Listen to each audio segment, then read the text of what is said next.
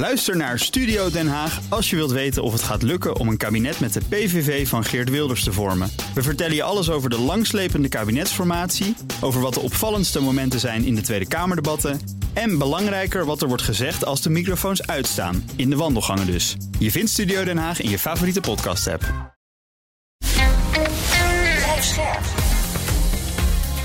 BNR Nieuwsradio. De wereld. Bernard Hammelburg. Welkom bij het beste binnenlandse programma over het buitenland. Straks, Zuid-Korea is nu de tiende economie ter wereld. Terwijl Noord-Korea 70 jaar geleden een veel rooskleuriger toekomst leek te hebben. Hoogleraar Korea-studies Remco Breuker schreef er een boek over. Maar nu eerst. De Duitse bondskanselier Scholz noemde de oorlog in Oekraïne een jaar geleden een Zeitenwende, oftewel een keerpunt. Daarom werd er 100 miljard euro gereserveerd voor defensie. Wir erleben eine Zeitenwende. Und das bedeutet, die Welt danach ist nicht mehr dieselbe wie die Welt davor. Der Bundeshaushalt 2022 wird dieses Sondervermögen einmalig mit 100 Milliarden Euro ausstatten. Wir werden von nun an Jahr für Jahr mehr als 2% des Bruttoinlandsprodukts in unsere Verteidigung investieren. Maar het duurde lang voordat Scholz met de Leopard 2 tanks over de brug kwam. En in Duitsland zelf brokkelt de steun voor hulp aan Oekraïne steeds verder af. Ik praat erover met René Cuperus, Duitsland-expert bij Instituut Klingendaal. Welkom. Goedemiddag. Hallo. Hi. Uh, de speech van Scholz van 27 februari vorig jaar maakte veel los in Duitsland. Zeitenwende werd zelfs uitgeroepen tot woord van het jaar. Als je nu kijkt, is het echt een keerpunt geweest in Duitsland? Een historisch keerpunt hè, werd voorspeld. Nou, het is het wel qua mentale, hè, qua mindset verandering in Duitsland, maar niet qua veranderingen van de Bundeswehr, het le Duitse leger. Nee. He, er was, was beloofd dat dat enorm zou veranderen en gemoderniseerd zou worden en sterker zou worden. En dat is niet gebeurd. Nee, nee. er komen direct nog. Dat is natuurlijk steeds het spoor van die Oostpolitiek dat maar blijft hangen. En ook begrijpelijk. Ja. Uh, uh, Scholz heeft de Bondsdag opnieuw toegesproken. En daarin zegde hij veiligheidsgaranties toe voor Oekraïne. Voor die Bundesregierung is klaar. We werden der Oekraïne helfen, dass es zu einem solchen Frieden kommt. Deshalb sprechen wir mit Kiew und anderen Partnern auch über künftige Sicherheitszusagen für die Ukraine. Solche Sicherheitszusagen setzen aber zwingend voraus, dass sich die Oekraïne in diesem Krieg erfolgreich verteidigt. René, hoe heb jij naar die toespraak geluisterd? Ja, ik heb vanochtend geluisterd. Hè. Precies een jaar ongeveer na de eerste Zeitenwende reden. Erg zelfverzekerde Scholz, die zijn aarzelingen ook verdedigde. Hè. Hij wordt heel enorm aangevallen en bekritiseerd als de treuzelkanselier. Zelfs door mevrouw Beerbok, de minister van Buitenlandse Zaken, wordt hij zo genoemd.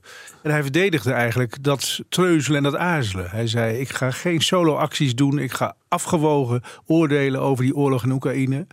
En ik ga dat altijd in overleg doen met mijn vrienden en partners. Ja. Dat, dat was een van de belangrijkste punten uit, uit, uit deze reden vanochtend. En de belangrijkste breaking news eigenlijk, hoewel de Teletext niet gehaald heeft... was de oproep aan China, de vriend van Duitsland nog steeds. China, min of meer een vriend, om geen wapens Nee. te leveren aan de agressor Rusland. Ja, ja. Dat, dat zegt hij, dat zegt Borrell, dat zegt ehm, ehm, de, de directeur van de CIA. Eh, William Burns, die zeggen allemaal dat dat staat te gebeuren. Maar niemand heeft ons verteld wat dan. Hè? Dus dit, Drones wordt gesproken. drones, ja, er wordt ook gesproken over chips. Ja, die eh, China zal leveren. Maar goed. Ehm, Moeilijk, moeilijk eh, vast ja, te stellen. Maar, hè? ja, eh, de Duitsers hebben heel lang die Oostpolitiek eh, in stand gehouden. Ja. En, en dat ging voornamelijk over de verhouding met Rusland. Kwam de klap van de Russische inval in Oekraïne daarbij, daarom bij Duitsland harder aan dan bijvoorbeeld bij ons? Ja, veel harder. Nee, Duitsland moet je eigenlijk zien als een land in geopolitieke shocktoestand. Na die inval, na de aanvalsoorlog in Oekraïne. Hè, eh, Scholz was zelfs een week voordat eh, Rusland Oekraïne binnenviel... was hij nog bij Poetin op bezoek geweest. Om eigenlijk dit te voorkomen. En Duitsland voelt zich totaal verraden door Rusland. Ze hadden eigenlijk een Russisch-Duits vriendschapspact. En zij voelen zich totaal verraden door Rusland. En daardoor is het veel harder aangekomen dan in Nederland. Ja. Ehm, het, die, die Oostpolitiek, dat ging eigenlijk alleen maar over de relatie tussen Duitsland en Rusland. En misschien de Verenigde Staten. Hè? Maar de rest van ons stelde niet zoveel mee in, in hun visie. De Oostpolitiek, ja, die ging natuurlijk vooral over de DDR, hè, Ja. over de Duitse deling, hè, voor de val van het muur. Ja.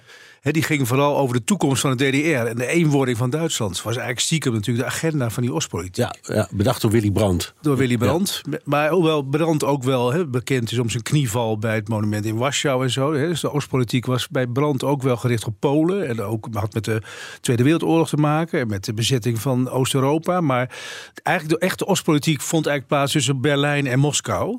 En ging over Centraal-Europa heen. Ja. Ging ook over Oekraïne heen. Ging ook over Polen en andere Oost-Europese landen heen. En dat veroorzaakte enorme trauma's in Oost-Europa. En de Nord Stream, hè, die gaspijplijn tussen Duitsland en Rusland, werd eigenlijk ook als een soort Oostpolitiek over Oost-Europa heen gezien. Ja. Ehm, Schulz wil eh, nu aan, de, aan die NAVO-norm voldoen. Hè. Da- Daarom heeft hij eh 2 procent. 2% van het bruto nationaal product. En daarom heeft hij die eenmalige injectie van 100 miljard Ja. in defensie gestopt. In Politico verscheen deze week een analyse met als conclusie dat er eigenlijk weinig van dat beleid rond die Zeitenwende terechtkomt. Hoe zie jij dat? Nou, puur op, op veiligheidsgebied, op defensie, en materieel gebied heeft die analist wel gelijk. Hè. Het, kijk, Duitsland is natuurlijk een tamelijk bureaucratisch land. Hè. Laten we eerlijk zijn, dat weten we natuurlijk allemaal wel. Goed georganiseerd, maar erg bureaucratisch. Dus het lukt ze niet zo goed om 100 miljard euro weg te zetten in hun begroting en hun, in, en hun bureaucratische systemen. Dus dat is een van de oorzaken waardoor dat minder vaart heeft gekregen dan we allemaal verwacht hadden. En verder zitten ook, hè, we moeten ook niet onderschatten. Kijk, Duitsland ziet zichzelf na de Tweede Wereldoorlog als een vriendensmacht. Hè, Als een land wat nooit meer oorlog voert, wat eigenlijk een zwak leger wil hebben. Beetje zoals Japan. Ja. Japan heeft ook een zelfverdedigingsleger eigenlijk alleen maar na de Tweede Wereldoorlog. Dus er zitten hele mentale blokkades om weer een sterke militaire macht te willen worden. En dat speelt ook bij, achter, hè, bij, deze op de achtergrond. Ja, er zijn twee kanten aan. Dat is het zelf inkopen van materieel of Ja. laten maken. Ja. Dat kunnen ze, dat hebben ze ook gedaan. En daar is inderdaad, naar mijn idee, ook een soort van omslag nodig dat je dat vergroot. Meer om jezelf te verdedigen of te kunnen aanvallen. En tegelijkertijd ook eh, de verplichting om in dit geval eh, Oekraïne te helpen. Ja. En dan krijg je dat gehannes met die Leopard 2 tanks. Waar, waarvan ze er zelf een hoop hebben. Waarvan heel veel in Europa aan, ik geloof 14 landen of 13 landen hebben die dingen. Ja. En, en het, het- Scholz zegt, ja, oké, dat mag en dat kan wel... maar dan moet eerst Amerika Abram tanks toezeggen. Ja. En, en toen dacht ik, nou, iedereen weet dat die Abram tanks er waarschijnlijk nooit komen. Die passen helemaal niet in dat strijdtoneel. Wat speelt hier nou? Nou ja, er spelen verschillende dingen. Er speelt in ieder geval dat Duitsland bang is voor zichzelf. Hè. Kijk, Duitsland is natuurlijk een economisch powerhouse. En die Zeitenwende betekent eigenlijk dat Duitsland ook weer een militair en geopolitiek powerhouse moet gaan worden in Europa. Hè. En daarmee eigenlijk alle littekens van de 20e eeuw, Eerste Wereldoorlog, Tweede Wereldoorlog, achter zich moet laten. En opnieuw een militaire supermacht moet worden in Europa. Dat, is, dat, is dat kost een generatie, denk ik, minstens. Omdat eigenlijk, eigenlijk Duitsland een pacifistisch land is, als je goed, goed kijkt naar de bevolking. Eh, dus dat speelt, dat speelt. Er zit een enorme aarzeling op al deze wapenleveranties. En men wil dus voorkomen, hoe dan ook, dat Duitsland nationalistisch leger krijgt. Dus die willen alleen maar in afstemming met of Frankrijk of Europa of met Amerika wil ze dit soort leveranties doen. En dat staat achter deze rare koppeling tussen Leopard 1, 2 en Abraham Ja, tanks. en dan heb je het draagvlak. Je, je, je, je hebt het er al een beetje over. Ja. Eh, dat neemt oh, voor, voor de steun aan Oekraïne neemt een beetje af onder de Duitse bevolking. In een peiling van YouGov bleek dat nog ongeveer de helft achter die steun staat. Eerder was dat 60 procent. En dat kwam ook tot uiting in een demonstratie in Berlijn afgelopen weekend. Mit jeder tödlichen Waffe, die wir da weiter zusätzlich in dieses Pulverfass liefern, wächst die Gefahr für einen großen Krieg in ganz Europa und womöglich in der ganzen Welt. Und auch das müssen wir unbedingt stoppen. Ja, dat was Sarah Wagenknecht, politicus van Die Linke. Een van de aanvoerders van het protest tegen die Oekraïnse steun. Waar zie je vooral de antipathie tegen de Oekraïnse steun terug in de samenleving? Ja. Dit was overigens geen massademonstratie in Berlijn. Hè. Dat waren iets van 15.000 mensen. Vooral van de flanken, linkerflank en rechterflank. En, en de hele speech van, van Scholz vanochtend was eigenlijk gericht op deze demonstratie in Berlijn. Omdat hij, hij voelt wel aan dat in Duitsland vanwege de Tweede Wereldoorlog littekens er een heel sterk nie gevoel, nooit meer oorlog gevoel bestaat. Alleen hij legde heel goed uit vanochtend, vond ik, dat nie betekent niet om Oekraïne zich te laten onderwerpen door Rusland. Die kan ook betekenen dat je je verzet juist tegen een aanvalsoorlog, wat nu plaatsvindt. En dat je dus juist wapenleveranties nodig hebt en een sterke Oekraïns leger om te voorkomen dat dat land over de, over de voet wordt gelopen. Ja, maar goed, het Niewieder is altijd een teerpunt. Gaat natuurlijk ook zeer over de Tweede Wereldoorlog. Never again. Maar hij, ja, maar hij legt er goed uit van het is niet, niet, niet wie de oorlog. Nee. Het is nooit meer imperialisme. Nooit meer kleine landen die over, onder de voet worden gelopen door grote imperiale machten. Dat Ja. legde hij vanochtend heel goed Goed, uit. er is een, een, een petitie door 600.000 600.000 keer getekend. Onder meer door deze mevrouw en haar echtgenoot, voormalig minister van Financiën Oscar Lafontaine. Scholz diende ook hen van repliek. Man schafft auch keinen Frieden, wenn man hier in Berlin nie wieder Krieg ruft und zugleich fordert, alle Waffenlieferungen an die Ukraine einzustellen. Denn wir wissen, welches Schicksal den Ukrainern und Ukrainern unter russischer Besatzung blüht. Unser Nie wieder bedeutet, dass der Angriffskrieg niemals zurückkehrt als Mittel der Politik. Unser Nie wieder bedeutet, dass sich Putins Imperialismus nicht durchsetzen darf. Nee, dat is precies wat jij net eh, aangaf. Ehm, en hij goed geluisterd, hè? Ja, ja, ja, ja, ja nee, prima. Ehm, eh, je deed wat voorzichtig. Of hij, Schulz deed wat voorzichtig tegen de mensen die geen wapens wilden leveren, aanvankelijk. En nu trok hij toch behoorlijk fel van leer. Verrast je dat? Nou, eh, wat, bedoel je dit, dit citaat? Of? Ja, nou ja, dit. Hè? En, en- nou, ik vond hem dus heel zelfverzekerd. Hè? Ook zelfverzekerd in zijn verdediging van zijn aarzelingen. Want hij ligt enorm onder vuur van ook van de buitenlandse politieke de experts in Duitsland en van bondgenoten. Wat me wel heel erg opviel aan die speech, wat niet genoemd werd. En wat, wie niet genoemd werden, waren Frankrijk, Macron. En Polen en Oost-Europa. Ja. Kwamen helemaal niet voor. Amerika werd wel genoemd, Frankrijk en Oost-Europa niet. En Nee, en Frankrijk en Polen is interessant, want dat zijn natuurlijk naast eh, Duitsland de grootste eh, Ja. Europese landen. Ja. En die ook heel sterk op die ondersteuningskoers van Oekraïne zitten. Maar die hij voelt zich blijkbaar heel erg onder druk gezet door met name Oost-Europa. Om veel meer te doen dan hij doet. En hij noemde ze vandaag niet in die speech. Vond ik veelzeggend. Ja, nou even de, de, de- hoe ligt het nu in de, onder de politieke partijen? Want dat is ook verwarrend. Je hebt eh, de indruk dat de Groenen feller zijn dan de, de Sociaaldemocraten, Ja. dan hun eigen eh, premier, eh Baerbock, die daar een hele duidelijke rol in speelt. Anderen die weer een beetje op de rem trappen. Ja. En het gevoel geeft mij, ik, ik denk steeds, Scholz moet zo vreselijk manoeuvreren dat hij met zijn rechtervoet op het gaspedaal zit en met zijn linkervoet op de rem. Zoiets. Ja, ja. En dan de koppeling ook nog ergens. Ja, ja nee, die, die, Nou, dan heb je wel gelijk. hè. ja, die mist die klaarblijkelijk. ja. En het stuur. En, eh, ja, Ik weet niet waar hij precies heen rijdt en waar hij tegenaan rijdt. Nou, daar heb je wel gelijk in. Het is, het is balanceerkunst. Hè? Dus Oekraïne en de internationale omstandigheden zijn maar één van de factoren waar Scholz mee rekening houdt. Hij lijkt eigenlijk meer met binnenlandse politiek bezig te zijn dan met internationale politiek. Als je af en toe hem volgt, hè, op Ja. die aarzelingen. En dat heeft inderdaad te maken met eh, aarzelingen binnen zijn eigen SPD. Waar, waar eigenlijk de grote. Hè, dat, dat, dat waren de mensen die heel dicht tegen Rusland stonden. Hè, in die Oostpolitiek tijd.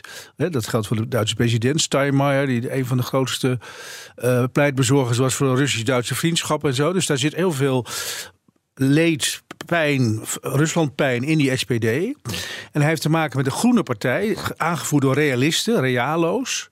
Die met, nou ja, ik, ik wantrouw een beetje hun wapengekletter. Hè. Ze doen dus heel realpolitiek van wij zijn voor eh, oorlog en voor, voor, voor het leger. Ik geloof niet dat er zoveel groenen in het Duitse leger zitten. Maar ze zijn wel heel realistisch in de, in, in, in, in de beoordeling, veroordeling van China en Rusland waar het gaat om mensenrechten. ja, en dan trekken ze de consequentie, wat niet helemaal past in hun traditie, om te zeggen, bij wat wij vinden hoort ook wapens. ja.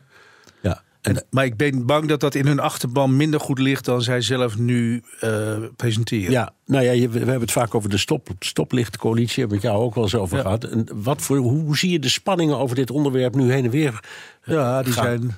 Nou, er zijn twee rivaliteiten eigenlijk. Je hebt een grote eh, strijd tussen Scholz, de bondskanselier, en de minister van Buitenlandse Zaken, mevrouw Beerbok. Ja. Die vechten elkaar de tent uit eigenlijk steeds meer. Hij complimenteerde vanochtend in die reden twee keer mevrouw Beerbok. Dat was veelzeggend. Om aan de buitenwereld te laten zien dat ze nog door één deur kunnen. Maar dat is veelzeggend dat hij dat deed, moest doen. Hè, daar zitten enorme stijlverschillen en, eh, tussen die mevrouw Beerbok en Scholz. En er is ook een toenemende spanning tussen de FDP, hè, de- ja, ja, Lindner, de minister van Financiën, en de superminister van Economie en Klimaat, Habeck, de charismatische groene politicus, over uitgaven en de Duitse begroting. Dat is ook een van de splijtswammen onder deze stoplichtcoalitie. Ja, en dat heeft natuurlijk ook betrekking op wat, hoeveel geld je uit wil geven voor de, de oorlog in Oekraïne en de wapen. eh, eh, Ja, hoewel ze die 100 miljard, hè, dat grote bedrag, hebben ze buiten de begroting gehouden. Dat Ja. is een soort speciaal fonds. Ik wou dat ik dat kon. Ja. Je, Als ik sowieso. Nee, hoe, hoe kan dat? Hoe kun je zo'n groot bedrag Ja. buiten de begroting houden? Ja, dat doen ze. Ja, een aparte lening neem ik aan. Dat is een trucje, ja. Op lange termijn eh, zetten. Ja. Maar eh, nee, dat hebben ze helemaal buiten de begroting gehouden. We zien eh, de CDU weer een beetje in de peilingen omhoog komen. Komt dat door al die spanningen in de coalitie? Ja, ze hebben Of, ook... of heimwee naar Merkel? Ik, ik noem maar wat. Nou, die, ze hebben fors gewonnen in Berlijn, hè, de laatste verkiezingen in Duitsland. Eh, eh, dus dat, dat is veelzeggend. Nou, dat heeft wel te maken een beetje met de impopulariteit van Scholz. Die wordt, is- hij was ook nooit zo geliefd in zijn eigen partij. Hij is een beetje een merkwaardige man. Stroef, eh, geen grote communicator. Nee. Ook in deze oorlogstijd, niet ondanks zijn mooie Zeitenwende-redes... is hij nog steeds geen grote communicator.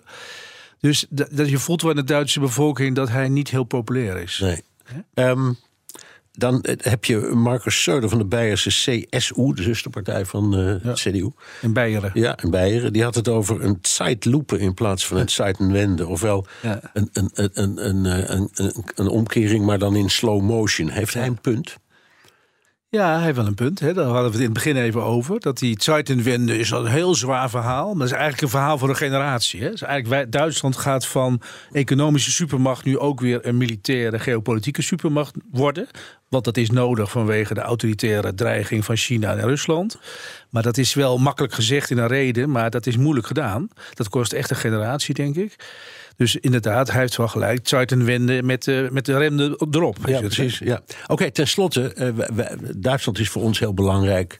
eh, maatschappelijk, financieel, ehm, ook cultureel. Eh, ehm, en het geldt misschien voor een groot deel van het Westen. Hoe belangrijk is wat zich nu afspeelt in Duitsland voor ons en voor het Westen? Wa- waar het gaat om deze Zeitenwende? Ja, Ja. nou ja, alles wat in Duitsland gebeurt is natuurlijk heel belangrijk voor Nederland met name. Eh, en de toekomst van Europa hangt hier in sterke mate van af. Hè. Ook wel de Frans-Duitse as hè, in Duitsland of in Europa is uiteindelijk heel bepalend voor ook de toekomst van Nederland in Europa. Dus, hè, de, dus die, de, het, ja, de- het belangrijkste is eigenlijk de, hoe gaat het conflict in Oekraïne aflopen. Dat is eigenlijk nog belangrijker dan wat is de rol van Duitsland daar precies bij. Hè. Gelukkig hebben we nog de trans- transatlantische verhouding met Amerika die daar eigenlijk het meeste voor zijn rekening neemt. Maar eh, eh, zeg maar die Zeitenwende en hoe dat afloopt, dat zal bepalend zijn voor de toekomst van Europa. Ja. Dankjewel voor je komst. Ja, graag gedaan. René Cuperus, Duitsland-expert bij Instituut Klingendaal. De wereld. We gaan naar Europa-verslaggever Ge- Geert-Jan Haan. En die is in Kiev. Geert-Jan, waar ben je vandaag precies?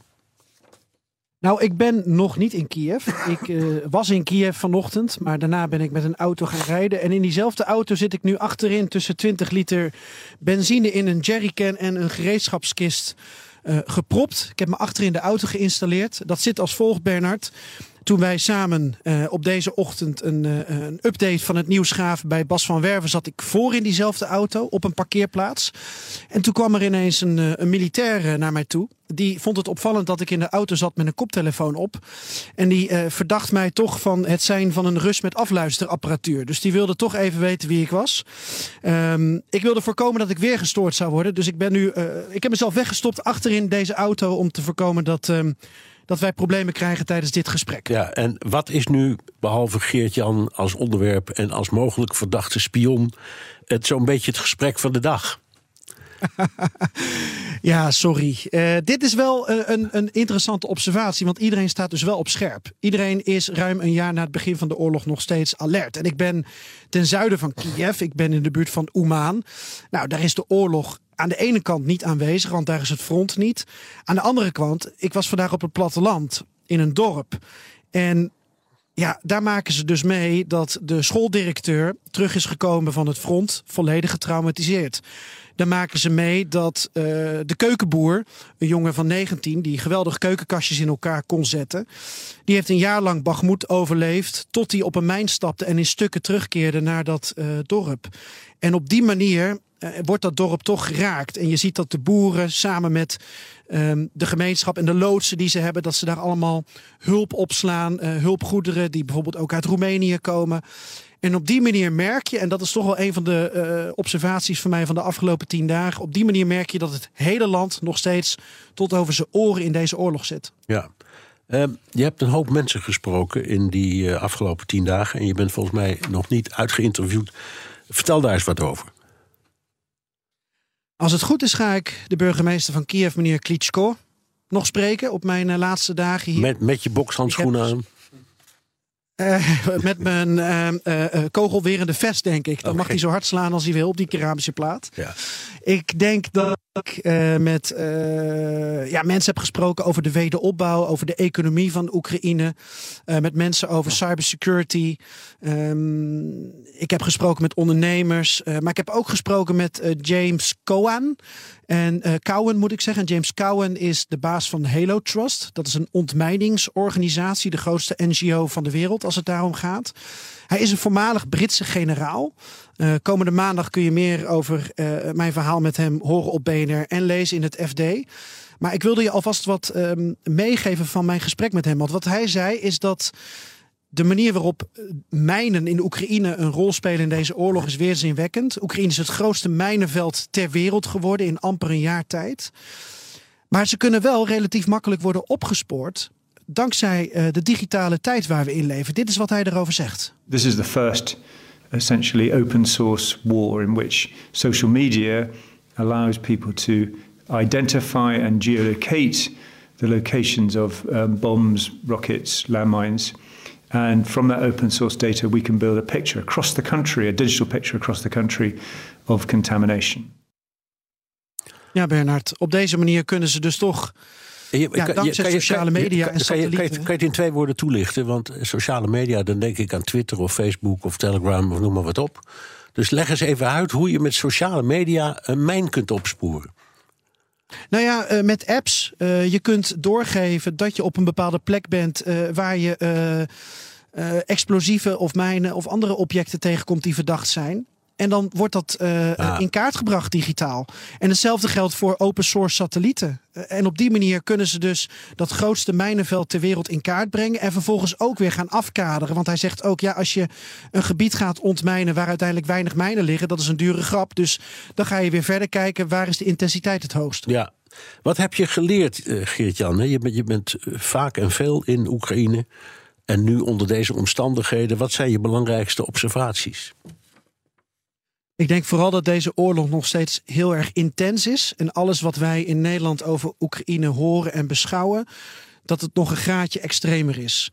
Um, de motivatie, het moraal is nog extremer dan ik dacht aan de Oekraïnse zijde. De Russenhaat is extremer dan ik dacht. Het lijden dat iedereen in het hele land meemaakt uh, dat iemand aan het front is of iemand wel kent die is overleden, dat is extremer dan ik uh, dacht. Dus ik denk dat ik, dat, dat dan mijn, mijn, mijn algemene reactie is. Iedereen is enorm intens. En daar maak ik me wel een beetje zorgen om. Want uh, ook als die oorlog kort of uh, vroeg of laat eindigt, hebben ze dan nog de energie om het land weer op te bouwen, in welke vorm dan ook. Op een gegeven moment ben je natuurlijk helemaal moe, ben je helemaal op. En ik ben heel benieuwd hoe Oekraïne daar uh, de komende tijd mee omgaat. Oké, dankjewel, Europa-verslaggever Geert-Jan Haan. BNR Nieuwsradio. De wereld. Bernard Hammelburg. Na de Koreaanse oorlog, 70 jaar geleden, was Zuid-Korea een getraumatiseerd land zonder toekomst. Nu is Zuid-Korea de tiende economie van de wereld en heeft een enorme culturele impact in de wereld. 개쇼하지 말고. 야, 너 탈락이야, 병신아. 개쇼하지 말고 일어나.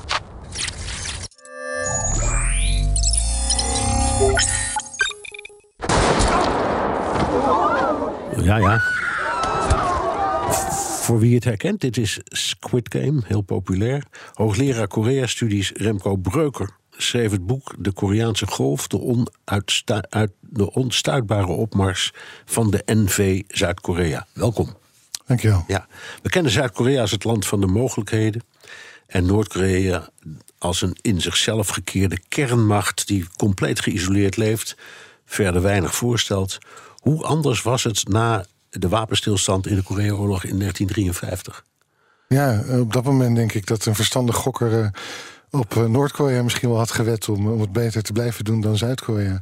Het land had natuurlijk ook zwaar geleden onder de Koreaanse oorlog, maar in tegenstelling tot het zuiden had het wel eh, beschikking over natuurlijke hulpbronnen, over meer industrie en het, het staatsbestel.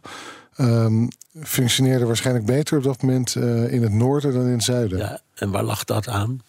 Is- feit- als je grondstoffen hebt, heb je al meteen een stuk makkelijker praten. Zeker. Dat is Ja. waar. Ja, nou, ehm, het zuiden is eh, eigenlijk een soort, soort ja, ehm, voortbrengsel van de Japanse kolonialiteit geweest. Waar nooit verandering, waar geen verandering leek te komen. In het noorden is, is het het bord is schoongeveegd, echt de lei. Ehm, en daar waren hele gemotiveerde socialisten op weg om het communistische, de communistische heilstaat te verwezenlijken. En in de jaren 50 was dat, eh, leken ze dat goed te zullen gaan doen. Goed, maar als jij toen je geld had moeten inzetten op eh, de twee Korea's, dan had jij dus op het noorden gewet. Ja, dat was wel de rationele keuze geweest misschien. Maar ik hoop dat ik stiekem toch op het zuiden had gewet. Ja, oké. Maar ehm, eh, had Zuid-Korea in de wereld enige aandacht? Nee. We komen er direct nog wel over te spreken hoor, maar, Ja. maar viel het iemand op? Of, of? Ik denk het niet. Nee, niet. niet ja, nee de, de directe buren natuurlijk. Eh, het land van de Korea-oorlog, waar alle aandacht. Nee, die, die was er niet. Zuid-Korea stelde niks voor. Nee. Op, op geen enkel niveau eigenlijk meer. Nee, de oorlog was voorbij, dus Ja. het interesseerde ons ook niet meer zoveel. Ehm, Zuid-Korea was net als het noorden een dictatuur ook toen in die tijd. Ja, nee, het was, een, eh, het was in 1948 eh, begonnen op papier als een, als een eh, democratie. Maar die, die president die toen gekozen is, uh, Lee Seung-man, die zou tot 1960 blijven zitten. En dat jaar werd hij herkozen met maar liefst 100% van de stemmen. Zo, Daar kon Noord-Koreaanse toestanden zo gezegd. Ja, voordat Noord-Korea inderdaad Ja. dat ging doen. Zo- maar nee, zeker. Het was, was zeker geen, eh, was geen vrij land. Geen dictatuur zoals Noord-Korea nu is. Maar het was, ja, het was een vrij repressieve samenleving. Ja. Ehm, je, je, het komt ook in je boek uitvoerig ter sprake, maar daar moeten we het over hebben: de Vietnamoorlog. Ja. Daar heeft Zuid-Korea veel baat bij gehad. Er hebben zo'n 320.000 Zuid-Koreanen Ja. met Zuid-Vietnam en de Verenigde Staten meegevochten tegen het communistische Noorden. Wat kreeg Zuid-Korea daarvoor terug? Ja, best veel. Ehm, Zuid-Korea werd op een gegeven moment gevraagd door de VS, door Lyndon B. Johnson, om manschappen te gaan leveren. Ja, de- de- er was toch een afhankelijkheidsrelatie, dus Zuid-Korea kon heel moeilijk nee zeggen. En men zag, de toenmalige president, dictator Park Chung-hee, en zijn ambtenaren dachten meteen: dit is onze kans. Als wij eh, mensen sturen, dan willen we dat die goed worden betaald. Nou, elke soldaat eh, die kreeg goed soldij. Niet zo goed als de Amerikanen, maar toch wel eh, hoog. Hoger dan Filipijnse soldaten bijvoorbeeld. En voor elke geleverde soldaat kreeg de overheid ook nog eens een bonus. Ehm, het, ehm, het leger werd, het Zuid-Koreaanse leger werd eigenlijk gemoderniseerd door de Amerikanen kosteloos. Alle wapens die, ze, die men gebruikte in Zuid-Korea, die mocht men houden. En het was natuurlijk belangrijk met het noorden naast de deur. Eh, importtarieven werden eh, eh, afgeschaft. Waardoor, eh, dat is een enorm voordeel ten opzichte van Japan bijvoorbeeld. Ehm, en ehm, Zuid-Korea ja, werd, werd eigenlijk met voorkeur behandeld door, door Amerika. Dat, dat heeft heel veel uitgemaakt voor de economische groei van Zuid-Korea. Ja. Nou heeft de hele ehm, Amerikaanse betrokkenheid bij die eh, oorlog in Vietnam twaalf jaar geduurd, niet langer. Ja. De Fransen zaten er veel langer en de Chinezen daarvoor ook nog weer veel, veel, Ja. veel langer. In die twaalf jaar is het dus gebeurd. In, het, laten we zeggen, het, het, eh, het economisch wonder heeft zich in Voor een groot deel wel, ja. Er Ja. komt dus inderdaad heel veel geld vandaan. Maar ik denk misschien nog, eh, ja, wat toch echt wel even belangrijk, misschien nog wel belangrijker is geweest, is het feit dat naast al die, eh, die soldaten ehm, er ook tienduizenden ehm, zakenmensen mee, naar, Zuid naar Zuid-Vietnam zijn gegaan. Zuid-Koreaanse zakenmensen. Die daar of voor zichzelf of bij in de dienst van Amerikaanse bedrijven leerden hoe ze in een internationale omgeving moesten handelen. Hoe ze de, de, de contracten binnensleepten. Ehm, en dat, dat is iets wat, ja, daar is Zuid-Korea eh, tien jaar later in, in het Midden-Oosten bijvoorbeeld echt mee groot geworden. En dat is allemaal basis van het kapitaal en de ervaring uit eh, de Vietnamoorlog. Ja. Kun je zeggen dat eh, bedrijven als Samsung en LG en Hyundai... dat die eh, eigenlijk zijn voortgekomen uit die, eh, die eh, herlevende of nieuwe economie uit de tijd van de Vietnamoorlog? Dat denk ik wel. Die bedrijven bestonden soms al hoor. Ehm, maar die zijn echt onherkenbaar veranderd, denk ik, door de kapitaalinjectie uit de Vietnamoorlog. En alles wat men daar leerde om buiten Zuid-Korea veel geld te verdienen. Ja. Eh, maar goed, het zijn een enorme bedrijven geworden. Ja. Ehm, eventjes naar eh, Noord-Korea. Kreeg Noord-Korea ook steun van China of van, van de, de Ja. Sovjet-Unie? Of, Vooral de Sovjet-Unie. ehm, en dat ehm, op een gegeven moment ook wel van China. Toen er werd, ja, toch wel bijna werd gebroken met de Sovjet-Unie door Noord-Korea. Niet in dezelfde mate. Ehm, en dat, dat zie je ook wel. Want ehm, Noord-Korea gaat eh, eigenlijk vanaf eind jaren 60, begin jaren 70 echt achterliggen op, op Zuid-Korea. De Zuid-Koreaanse economie die groeit. En Zuid-Korea heeft op dat moment ook een belangrijke, slimme keuze gemaakt. door een deel van de economische groei door de defensie-industrie te laten maken. Dus dan versterk je tegelijkertijd eigenlijk je leger. En Noord-Korea blijft achter. Die maken verkeerde keuzes. Die investeren in het leger, maar niet in de economie. Ja, en als je dat maar blijft doen. Dan, dan, loop je, eh, dan groeit de economie niet mee en dan eh, nee, heb je en een dan, probleem. dan heb je wel een atoombom, maar je hebt niet te eten. Daar komt het Dat is waar het nu op terecht is, eh, terecht is gekomen. Ja. Ja, ja. Ehm, nou is het niet zo eh, dat Zuid-Korea met eh, veel trots terugkijkt op die Vietnamese periode, als ik het goed begrijp. Nee, het is echt iets wat je. ehm, nou, tot aan de jaren negentig werd er eigenlijk geen onderzoek naar gedaan. Daarna mondjesmaat. Het is nog steeds iets wat je in sommige Koreaanse geschiedenissen van de film Vietnam niet eens terugvindt. Dat heeft alles mee te maken, dus dat eh, die, die tiende, honderdduizenden troepen daar.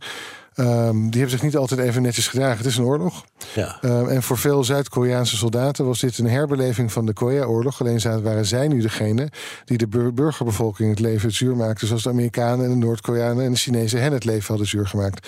Ja, en dat ligt heel moeilijk. Ja, eh, tussen namen wraak, nu ze de middelen hadden. Nou, ze namen niet eens zozeer wraak als wel. Ja, dit soort dingen gebeuren in oorlog, ben ik bang. Maar nu wa- waren zij dus de dader in plaats van slachtoffer. Ja, ja. nou ja, als je inderdaad de, de, de verhalen erover terugleest, dan er, ik zeg, het was één grote opeenstapeling van ehm, oorlogsmisdrijven, kun je zeggen. Ja, het is, het is, eh, absoluut gruwelijk. eh, Ja. ja. En dat, dat weten ze en dat erkennen ze en dat beseffen ze. Ehm, ja, het wordt niet altijd, men weet het, eh, men wil niet altijd erkennen. Maar deze week nog eh, is er eh, in Zuid-Korea een rechtszaak geweest, ook de politiek ehm, flink mee te maken heeft gehad. Omdat de rechter heeft gezegd dat er toch schadevergoeding moet worden betaald aan Vietnamese slachtoffers van Zuid-Koreaanse oorlogsmisdaden.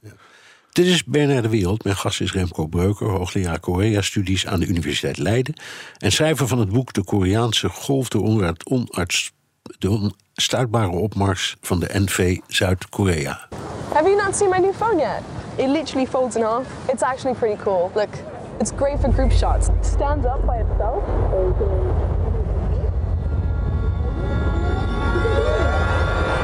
I would never switch to Samsung. I love my phone. Zo, Samsung telefoonreclame. Wat gebeurt hier allemaal trouwens? Ik heb geen idee. Ik had de koptelefoon niet op. Dus Oh nee, nou, het klonk, als een, eh, alsof er een paddenstoelwolk verscheen, zal ik maar zeggen. door het gebruik van zo'n telefoontje. Eh, groei van bedrijven zoals Samsung, die we hier hoorden, levert economische groei op enorm. In, in 73 ehm, een percentage van 14,9 procent. Tot aan het jaar 2000 was een economische groei van boven 10 procent. Eerder regel dan uitzondering. Ehm, is daar de fundering gelegd voor het Korea van nu? Ja, absoluut. Dat is een, een ja, misschien wel eh, de belangrijkste grondslag voor hedendaags Zuid-Korea. De, de welvaart die vanaf de jaren 70 consistent gecreëerd is. En enorm snel, in echt een hele korte tijd. Ja, zijn er specifieke dingen waarin ze echt uitblinken? Nou, dat is wel het leuke aan, aan Zuid-Korea. Die, eh, eh, Zuid-Korea heeft ehm, vanaf eind jaren 60 tot eh, begin jaren 2000, eind jaren 90, begin- jaren 2000, met vijf jarenplannen gewerkt. Dus het idee was eigenlijk om elke vijf jaar iets anders uit te blinken. Het ging van lichte industrie helemaal Maar, maar, tot dat, maar aan, dat, eh, dat lijkt op een socialistische of communistische aanpak. Ja, dat kon je denk ik niet hardop zeggen in de dictatuur toen, maar dat is het ook, zeker. Maar het is een, eh, staatsgeleide economie tot in de jaren negentig. En als- hoe groter de bedrijven worden, eh, dan zie je hoe, hoe minder staatsgeleid de economie wordt. En waar eh, ja, Zuid-Korea nu ergens in uitblinkt, dan is het natuurlijk technologie ehm, en, en eh, cultuur als product. Ja. Ehm, Squid Game hoorden we aan het begin. Ja. Best bekeken serie ooit op Netflix, als ik het goed begrijp. Ehm, al in de eerste maand keken er meer dan 100 miljoen mensen naar. En dan heb je natuurlijk de Koreaanse K-pop muziek, ook een enorm exportproduct. Hoe verklaar je dat? Je hebt over Cakepop hier wel eens meer wat verteld. Maar hoe verklaar je dat enorme succes? Ja, het, het is een deel is hele goede voorbereiding ehm, en een hele goede eh, productie. ehm, met, met snelle productiemodellen, waardoor je heel snel kan schakelen naar, naar alles wat. wat ehm, wat een, een, een samenleving kan vragen in het buitenland. En, en iets, weer iets anders is goede timing. K-pop kwam samen met YouTube op. En YouTube is nog steeds een heel belangrijk vehikel voor K-pop. Er zijn allerlei punten hoor, maar een, nog een ander punt. Het opheffen van de censuur in 1993 en 1998 in Zuid-Korea. Waardoor er een enorme eh, ja, een bom van creativiteit eigenlijk ontplofte, die je nog steeds ziet nawerken. Ehm, en het feit dat Zuid-Korea anders dan bijvoorbeeld landen, de traditionele landen die cultuur, wereld, globale cultuur voortbrengen, Amerika, eh, Groot-Brittannië, China, nooit een koloniaal verleden heeft gehad. Dus Zuid-Koreaanse culturele productie is aan de ene kant onschadelijk. Er zit geen wereldmacht achter. Uh, maar het is ook herkenbaar, omdat Zuid-Korea in zo korte tijd zoveel heeft meegemaakt dat ze een beetje voorlopen op veel andere vergelijkbare samenlevingen als Nederland. We herkennen heel veel. Maar ze waren toch een tijdje kolonie van Japan? Ze waren een kolonie, maar ze zijn zelf nooit geweest. Nee, nee. Ja. nee, nee. Ehm, en dan, als Samsung een tv uitbracht, dan moest er ook een goede serie bij waar je naar kon kijken. Ja, nee, dat is zeker ook. Dat hebben ja, product placement. eh nou, dat is iets anders. Nee, wat wat het, het, eh, eh, content creatie. Dat deed Zuid-Korea al voordat we het woord content hadden, volgens mij. Als er een goede tv werd uitgebracht of vroeger een videorecorder, ja, dan moest je wat kunnen bekijken.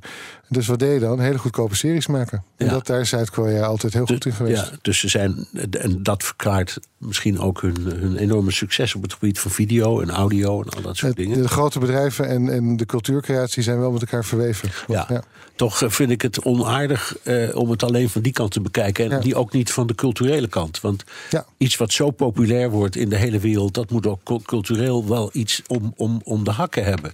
Absoluut. Ja. Nee, dat, dat heeft het ook wel. Hoor. Dan, dan kan het gaan om, om de hele soesappige series, eh, de soap opera's die heel populair zijn. En die heel kuis zijn, dus die, die kunnen overal worden vertoond. Nou ja, maar ik bedoel Squid Game en, en K-pop. En, dat- ja. ja. Nee, Squid Game is natuurlijk een hele harde serie die, die eh, genadeloos laat zien waar de pijnpunten in, in de laat-kapitalistische maatschappij waarin wij leven eh, vandaag de dag zitten. En dat doet dat ehm, heel overtuigend. En daarom is het waarschijnlijk ook zo populair. Ja. Ehm, het heeft ook de schaduwzijde. Eh, De kloof tussen arm en rijk groeit. Nou is dat in alle kapitalistische landen misschien zo. Waarin verschilt die van de manier waarop die bij ons is ontstaan? Die, die kloof. Ja, Zuid-Korea moest toch echt eh, opnieuw beginnen, 70 jaar geleden. Dus dat is. ehm, ehm, in het begin zag je eigenlijk dat dat, dat, die, dat wel meeviel. Maar de, de, wat echt het grote verschil heeft uitgemaakt.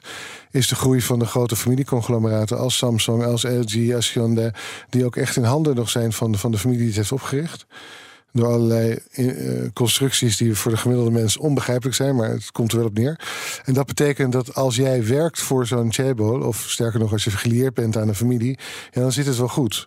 Maar voor diegenen die ehm, dat niet zijn, ja, die moeten veel harder werken voor, om, om hetzelfde geld te verdienen, wat vaak niet lukt. Ze hebben minder toegang tot de goede opleidingen.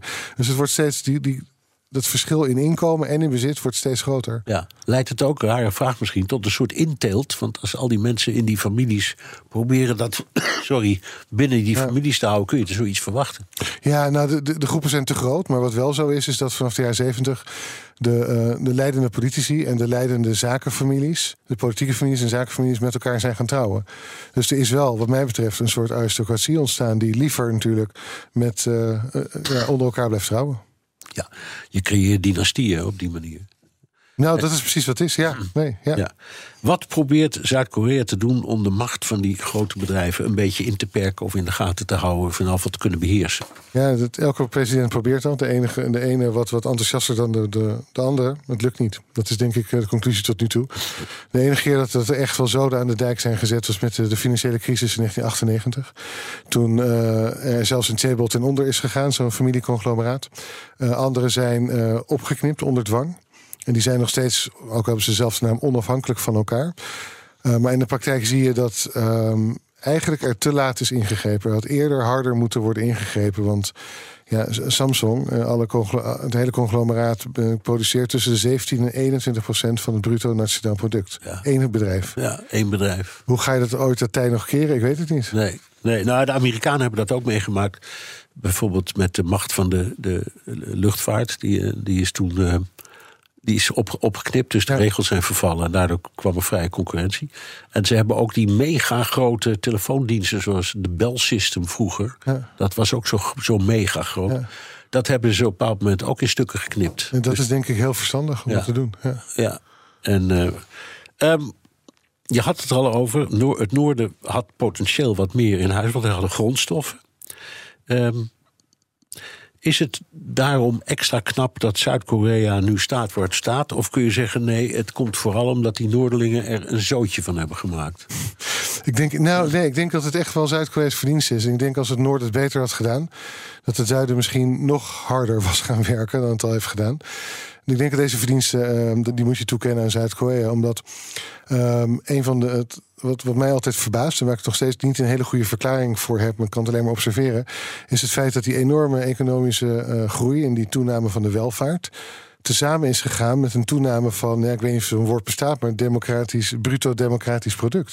Zuid-Korea is natuurlijk een democratisch land.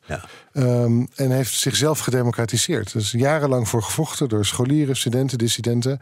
En het is een functionerende democratie waar alles mis mee is, zoals met elke democratie. Maar toch. ehm, en ik denk dat dat het ook wel is wat Zuid-Korea ook weer telkens weer de kracht heeft gegeven om verder te gaan. Ook op het moment dat het moeilijk was. Die wil eh, en ja, die, die ingebakken weerzin tegen macht en autoriteit. De staat kan van alles zeggen, Samsung kan van alles zeggen, de grote bedrijven, maar wij hebben ook onze eigen wensen. Als Ondanks hun bijna 18% van het bruto nationaal product. Ondanks. Wij, wij democratische jongeren hebben het. Ja. Ja, dat is ook wel heel knap. Eerlijk is eerlijk. In, in zo'n toch tamelijk jong land. Althans, in zijn huidige vorm. Ehm, nou zijn ze eh, in Noord-Korea ook niet op hun achterhoofd gevallen. De, de, de leiders daar, Kim en consorten, die zien het succes van het zuiden. Leidt, leidt dat tot onrust? Ja, dat leidt denk ik op twee niveaus tot onrust. Het leidt tot onrust bij ehm, de bevolking die ziet dat daar toch wel veel meer eh, gebeurt. Dat er veel meer welvaart is. En dan hoef je niet eens te geloven wat je allemaal ziet als de Zuid-Koreaanse series worden binnengesmokkeld in, in Noord-Korea. Maar toch, het is duidelijk dat er verschil is. En bij, eh, natuurlijk ook bij de regering. Want hoe houd je, ga je de concurrentie aan met het Zuid-Koreaanse leger, dat het zesde krachtigste leger ter wereld is? Ja. Het Noord-Koreaanse leger staat niet in de top 10. Er staat volgens mij, ik weet niet precies waar het staat, ergens in de 30. Ja. Je hebt natuurlijk kernbommen, dat, is, dat maakt wel alles uit. Nee, het leidt tot veel onrust, waardoor eigenlijk ironisch gezien ook het democratische en economische succes van Zuid-Korea betekent dat Noord-Korea ehm, eigenlijk wel agressief moet blijven, omdat ze denk ik niet zien hoe ze anders gaan concurreren. En moet eh, Zuid-Korea zich, zich zorgen maken over een Noord-Koreaanse dreiging? Ja, absoluut. Ja, niet, niet noodzakelijk een, een inval in, eh, in eh, Zuid-Korea op enig moment nu. Maar eh, Noord-Korea blijft wapens ontwikkelen. Dat hebben we het afgelopen jaar gezien. Er zijn zoveel raketten eh, nu eh, getest. Dat is, dat is, ik ben het tel kwijt. Ja, eerst, eerst 40. dachten we, het is niks. En nu denken we, potdomme, het zijn echt hele goede ballistische raketten... die heel precies neerkomen net naast Japan. Ik noem maar wat. Ja, nee, precies. Twee keer terug. Ehm, in, in intercontinentale ballistische raketten inderdaad. Die kon je zien vanaf Japan. Nou, daar moet je wel voor uitkijken. Want niet alleen ehm, ehm, als er een oorlogssituatie ontstaat... dan is Zuid-Korea natuurlijk eh, de ontvanger van deze raketten. Maar ook andere landen worden ermee bewapend. Dus ook indirect, die dreiging is er echt wel. En kernwapens kun je nooit in een buurland dat zo... ehm, waarmee je zo'n slechte relatie hebt... kun je natuurlijk nooit over het hoofd zien. Nee. Dankjewel, Remco Breuker, hoogleraar Korea-studies aan de Universiteit Leiden en schrijver van het boek De Koreaanse Golf, de onstuitbare opmars van de NV Zuid-Korea. Postma in Amerika. Tijd voor het Amerikaanse nieuws door de ogen van onze correspondent in Washington, Jan Postma. Jan, CPAC is begonnen. Dat is die conferentie voor conservatieve Amerikanen, vooral Republikeinen. Eh, Trump is daar weer de belangrijkste attractie. Ehm, maar er missen ook nog al wat belangrijke namen dit jaar. Jij bent kind aan huis daar, dus vertel. ja, ik ga altijd eventjes kijken. Ja. Eh, ook dit jaar, ja, ja. Maar dit jaar wordt het wel een beetje sumier hoor. Want eh, eh, je wil natuurlijk al die potentiële concurrenten van Trump ook zien. Eh, Ron DeSantis, Mike Pence, Tim Scott, Glenn Youngkin. Allemaal mensen met presidentiële ambities. En die normaal gesproken daar dus ook acte de présence geven. Want je wil je laten zien. Maar die zijn er dus niet. En ook een paar prominente Republikeinen. Mitch McConnell, Kevin McCarthy, uh, belangrijke mensen zijn er ook niet. En ja, je ziet daar wel wat gebeuren. CPAC, dat bestaat al sinds de jaren 70, was er inderdaad altijd voor conservatieve politici, belangrijk podium. Maar het is vooral een Trump-feestje geworden de laatste jaren. En ook een beetje een circus, moet ik zeggen, uh, met allerlei randfiguren. En daar wil niet iedereen meer bij horen. En dan hebben we dit jaar ook nog een keer een klein relletje, want de organisator is in opspraak omdat hij aan een campagnemedewerker zou hebben gezeten. En dat wordt nu uh, als reden gegeven voor veel mensen om niet te komen. Maar ik denk dat er ook voor kandidaten niet zoveel meer te halen valt. Want alles draait om Trump. En ja, dan laat dit dus ook weer de verdeeldheid in de partij maar weer eens zien. Want je hebt Trumps Republikeinse Partij en je hebt de rest. En die zitten allemaal ergens anders. Ja, en die hebben ook een eigen feestje. Een, een soort van alternatief. Ja, en dat is ironisch genoeg dan weer vlakbij uh, Trumps uh, Mar-a-Lago. En daar zitten de anderen dus inderdaad. Dus je hebt nu twee, twee republikeinse feestjes. Eentje van Trump en eentje zonder. Ja, ja. jij bent er dit jaar weer bij. Uh, zoals ze zegt, eigenlijk nooit niet, hè? Ehm, je hoeft niet meer naar Florida, want het is weer gewoon in Washington. En dat is geen toeval. Nee, ja, die hebben het juist uh, omgedraaid. Dus het, het, werd uh, ooit verplaatst naar Florida vanwege corona. Want daar kon alles nog, hè, onder gouverneur DeSantis. Uh, maar DeSantis is ook heel populair natuurlijk in Florida. Een thuisstaat. Dus ik zag daar voor het eerst ook vorig jaar DeSantis-petjes naast de Trump-petjes. dat, dat zegt dan wel iets. En als ze altijd zo'n straw poll houden, zo'n peiling aan het eind van het event wie het populairste is, dan komt DeSantis daar toch heel hoog in te staan. Dat was in ieder geval vorig jaar zo. in de buurt van Trump zelfs. En dat komt natuurlijk ook omdat er veel mensen uit Florida zijn. En ik denk dat Trump daar dit jaar geen zin in had. Dus we zijn nu terug in Washington. Uh, terwijl Florida toch voor Trump zelf ook wel wat dichterbij was geweest ja. natuurlijk. Nou, het is voor jou ook makkelijk, want je kunt er op de fiets heen. Ja, He? precies. Ja. Lekker. Wie, uh, wie is uh, dit jaar de meest opvallende spreker? Nou ja, Trump komt elk jaar, dus die is niet opvallend. Maar uh, Jair Bolsonaro, uh, de ex-leider van Brazilië... Uh, die in eigen land ook mogelijk vervolgd wordt... Hè, vanwege die 6 januari-achtige bestorming na de laatste verkiezingen... vind ik wel een heel opvallende. Hij zit nog steeds in Florida, dus hij moet ook met het vliegtuig naar Washington komen. Maar hij zit daar als een soort ja, banneling in een buitenwijk van Orlando. daar staan dan fans voor zijn deur dagelijks. Dan maakt hij selfies in de supermarkt. Hij is een soort Amerikaanse pensionado geworden daar. Ja, maar hij hij, hij, zit daar, hij zit er op een toeristenvisum, hè, als ik het goed begrijp. Ja, precies. En er wordt dan gezegd dat dat, dat met iets van een half jaar verlengd is uh, naar een soort ander visum. Maar niemand weet precies hoe dat zit. Dus daar wordt echt wel met spanning naar gekeken. Hij heeft gezegd: ik ga weer terug naar Brazilië. Maar ja, hij kan vervolgd worden. Dus voorlopig ja, lijkt hij dat niet te doen. En dan zie je natuurlijk dat in Washington wordt afstand van hem genomen. Want daar wil je toch niet te veel mee te maken hebben. Zo iemand die met een opstand, uh, bij een opstand is betrokken. Maar door CPAC wordt hij juist omarmd. En uh, ja, nou ja, het is de Trump van de tropen, wordt gezegd. Ja. Dus uh, ja, dat, dat houdt de vergelijking niet op. Ja. Dus. Uh, in de Amerika-podcast gaan we nog wel wat uitgebreider in over de, op de Ron DeSantis, de belangrijkste, misschien grootste potentiële concurrent. Hij houdt in ieder geval signeersessies voor zijn nieuwe boek. Maar daar komen dan toch ook Trump-supporters op af? Ja, die DeSantis is dus niet bij CPAC. Die is zijn eigen een beetje schaduwcampagne aan het voeren. En uh, hij gaat door het land met zijn boek. Maar ja, we weten dus natuurlijk dat Trump ook nog steeds heel populair is. En het is al een paar keer voorgekomen dat hij daar dan aankomt... bij zo'n Barnes Nobles of zo'n andere boekwinkel... en dat hij wordt opgewacht door Trump-supporters. En die staan daar dan buiten met Trump-vlaggen, Trump-petjes te schreeuwen... Uh, tot het punt dat er nu ook filmpjes rondgaan van de politie. in Florida is dit nog, die ingrijpt. En daarvan zeggen dan Trump-supporters... ja, maar wacht eens even, de politie van Florida... die gouverneur DeSantis, die, die zit daar, die houdt ons hier weg... Die, onze vrijheid van meningsuiting is hier in het geding. Uh, dus die zijn echt heel boos. Uh, de center supporters zijn daar dan weer boos over. Dus de gemoederen lopen al aardig op, wilde ik maar zeggen. En uh, ja, dit is dus allemaal, moet ik toch eventjes benadrukken... ongeveer een jaar tot de start van de officiële van de voorverkiezingen. Ja, precies. Nu al heb je dit soort scènes. In februari beginnen de eerste voorverkiezingen. Je hebt helemaal gelijk. En nu de opwinding al. Dankjewel, Jan Postma, correspondent in Washington. Wilt u meer horen over dat fascinerende land? Luister dan naar de Amerika-podcast van Jan en mij. En tot zover BNR De Wereld. Terugluisteren kan via de site, de app, Spotify of Apple Podcast. Reageren kan via een mailtje naar dewereld.bnr.nl. Tot volgende week. Ook Bas van Werven vind je in de BNR-app. Ja, je kunt live naar mij en Iwan luisteren tijdens de ochtendspits. Je krijgt een melding van Breaking News. En niet alleen onze podcast Ochtendnieuws, maar alle BNR-podcasts vind je in de app. Download nu de gratis BNR-app en blijf scherp.